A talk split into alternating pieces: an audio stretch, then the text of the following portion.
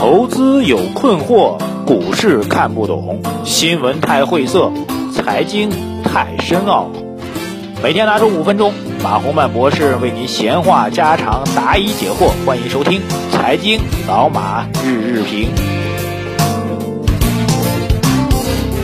好，各位老马日评的听众朋友们，大家早上好啊！这个这两天的盘面收到了，哎，先报日期啊，忘了，今天是二零一五年的。九月二十四号啊，这个马上就要过中秋节了，在哦，本周日好像中秋节吧，我没记错的话，周六还周日了，呃，反正这个双休日吧，马上中秋节了。对于中国人来说，中秋节现在变得越来越重要了啊。所以想想看，呃，当年政府设置那么多小长假的时候啊，这个清明、中秋还有端午设置小长假的时候，当时还有争议啊。然后因为把五一给扒了嘛，对吧？把五一给扒掉，然后设的，呃。现在想想看，这设了小长假之后，大家对于这种传统节日的关注度显然是更高了啊，好事儿。呃，昨天的市场，呃，很多人在跟我聊，很多人在这财经马红曼的微信公号的这个留言上跟我聊，说下跌呢主要因为全球市场的问题啊。其实很多问题是纠结在一起的啊，这个它会出现一种循环的状态。呃，昨天的市场下跌，其实全球市场下跌是因为大众的事情啊，大众的这个柴油车造假的事情，它给这个市场造成了一个信任危机啊，信任危机就是连大众啊，你这么牛的企业，规模这么大的企业，你都可能会在关键的数据当中去造假，那我们这世界当中还能相信谁呢？啊，它是一种信任危机，所以会引发这个避险情绪。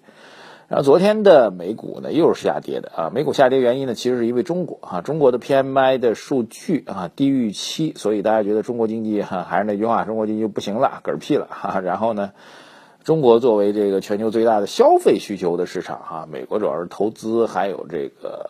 这个这个金融市场啊，那么中国作为最大消费市场，如果中国经济不行了，那那怎么着呢？所以美国市场继续下跌啊，这个我觉得。目前的状况啊，有一点要特别明确告诉大家：全球的市场，特别海外市场呢，对于数据的敏感度比中国要高。总体上来讲，中国的市场对于数据度的敏敏感度呢，比海外商要低。呃，这是第一个要跟大家说的。另外一个，既然大家都提数据，那么我也讲一下对数据的看法啊。这个财经的 PMI 指数虽然确实是低于市场的预期。啊，而且呢，这个四十七的一个数据创出零九年三月份，实际上就是次贷危机之后的一个这个历史上的一个新低。呃，但是我觉得从具体的细分的项目来讲呢，这个数据有这个止跌企稳的一个迹象啊，这一点我觉得还是要告诉大家。呃，我个人觉得这个数据呢，依然是一个慢慢的在走到最低谷之后的一个数据的一个表现啊，数据会慢慢的开始走好啊。其实从七八月份开始啊，整个政府的财政投资呢正在加大。财政支出的加大呢，将会比较迅速的反映到宏观数据当中来啊，这一点我觉得大家应该要做一个密切的关注。所以总体上来讲，现在市场的宏观数据呢，处于一个阶段性的底部，而且慢慢的会逐月的走好，这是一个大概率的事件啊！不要因为短期的个别的数据的变化，不要因为短期的海外的，比如大众汽车这种丑闻的出现啊，对于整个宏观经济形势出现误判，我觉得这一点是大家关注的啊。这几天一直在讲。很多人在跟我说说这这个是相关相关负责人吧，咱不能叫领导人啊，听起来有点刺耳。说相关负责人天天跟那儿提股市有个屁用呢？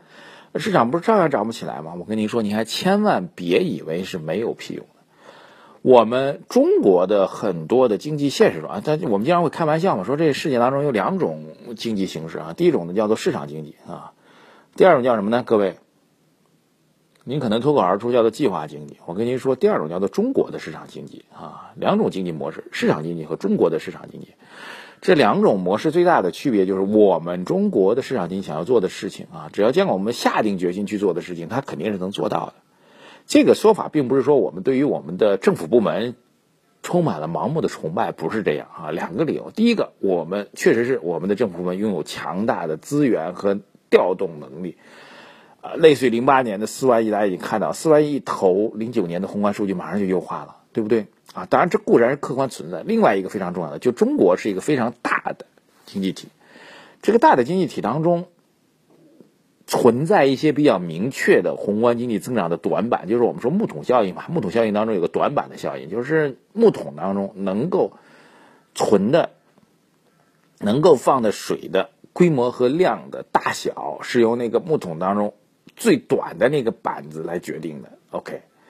所以从这意义上来讲，我们的短板什么呢？啊，短板就是我们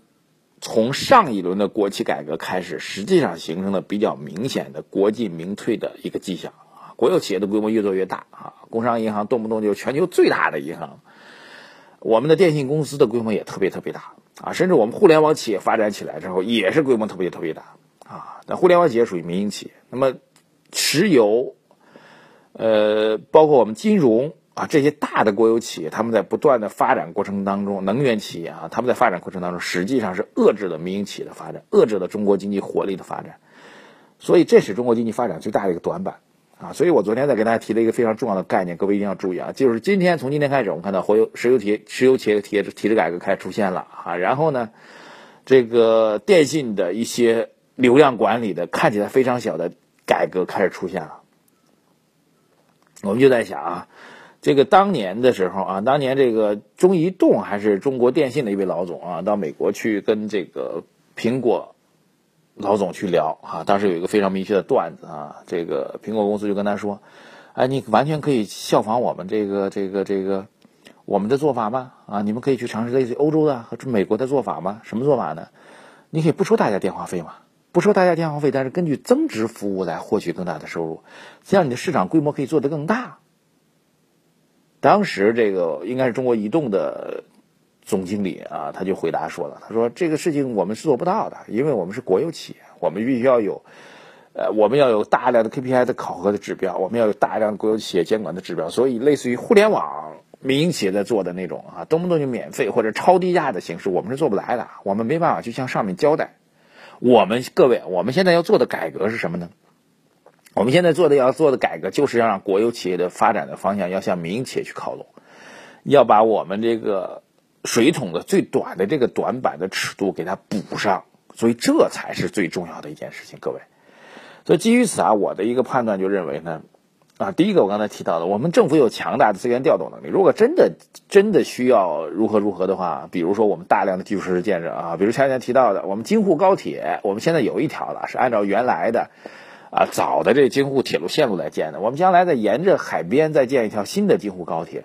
哎，既带动了经济，又拉动了投资，而且呢，能够使京沪之间的这个坐火车的时间呢缩短到三个多小时，不到四个小时，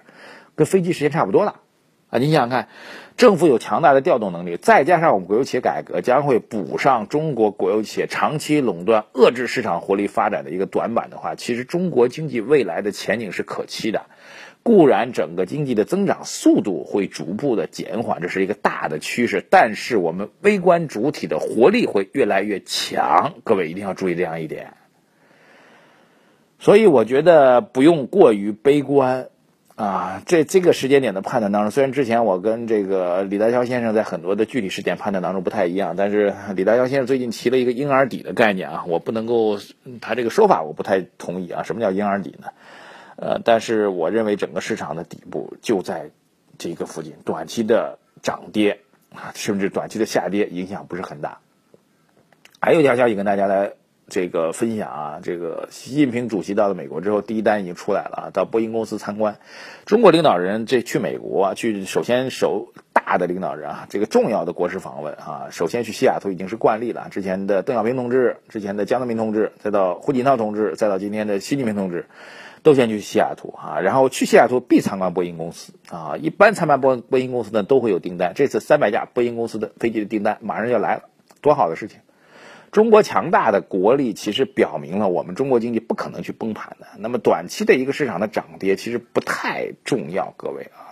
我一直在讲两个基本的观点。第一个观点，现在是一个阶段性的底部，甚至是一个战略性的底部。第二一个，虽然战略性的底部，现在不要盲目的加仓，但是你有深套的股票可以慢慢的去补仓。等待着宏观经济数据得到确认的时候，老马会在我的节目当中，就是本人会在节目当中第一时间告诉你，宏观数据已经确认，我们经济开始由 L 型慢慢的、慢慢的开始走好向 U 型去转了。到那个时候，我会在节目当中第一时间告诉您的，各位。所以不要不悲观啊！这这天这几天呢，有时间呢多看看新闻，看看习大大的一些这个细节的描述，让我们期待着投资市场给您带来的。回报啊。但这两天我还要插一句吧，这两天很多人在问这个原油现货的事情啊，这个我也非常感兴趣啊。而且最近的这个互联网的移动端，很多原油现货的广告也特别特别多。